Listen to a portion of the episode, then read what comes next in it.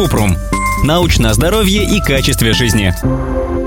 Напишите про обувь для бега. Как подобрать ее с учетом особенностей стопы? Кратко. Специалисты по спортивной медицине рекомендуют для бега легкие кроссовки, которые держат носок и пятку на одном уровне и не фиксируют стопу в одном положении. При подборе кроссовок нужно ориентироваться на комфорт и не забывать покупать новую пару, если вы пробежали в старой 550-800 километров. Если есть проблемы с ногами, например, плоскостопие или высокий свод стопы, перед покупкой лучше проконсультироваться с ортопедом.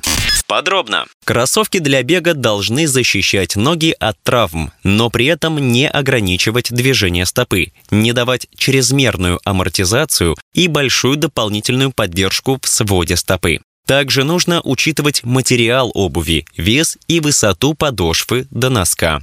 Вот по каким критериям нужно подбирать обувь для бега. Есть свободное пространство в области носка, такое, чтобы можно было легко шевелить пальцами ног.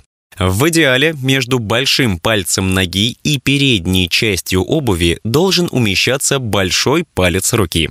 Минимальные перепады в подошве от пятки до носка. Перепад в подошве – это разница в толщине подошвы в области пятки и передней части стопы. Обувь без перепада или с перепадом меньше 6 мм – лучший выбор. Обувь с высокой подушкой для пятки и низкой подушкой для передней части стопы не даст ноге нормально выдерживать нагрузку во время ходьбы и бега. Кроссовки легкие. Идеальный вес примерно 280 граммов для мужчин и 220 граммов для женщин. Обувь не слишком узкая.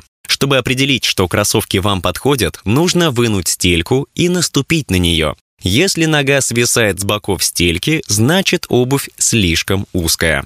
Обувь без чрезмерной амортизации. Она может нарушать биомеханику бега, при этом человек будет приземляться на опору с большим ударом, чем в обуви с меньшей амортизацией.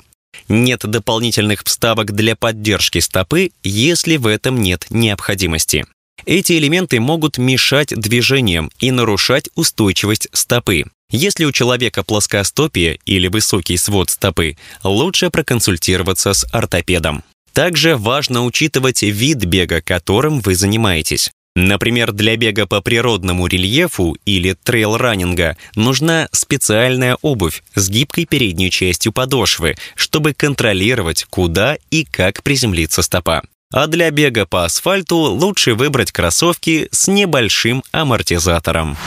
Ссылки на источники в описании подкаста. Подписывайтесь на подкаст Купрум, ставьте звездочки, оставляйте комментарии и заглядывайте на наш сайт kuprum.media. Еще больше проверенной медицины в нашем подкасте без шапки. Врачи и ученые, которым мы доверяем, отвечают на самые каверзные вопросы о здоровье. До встречи!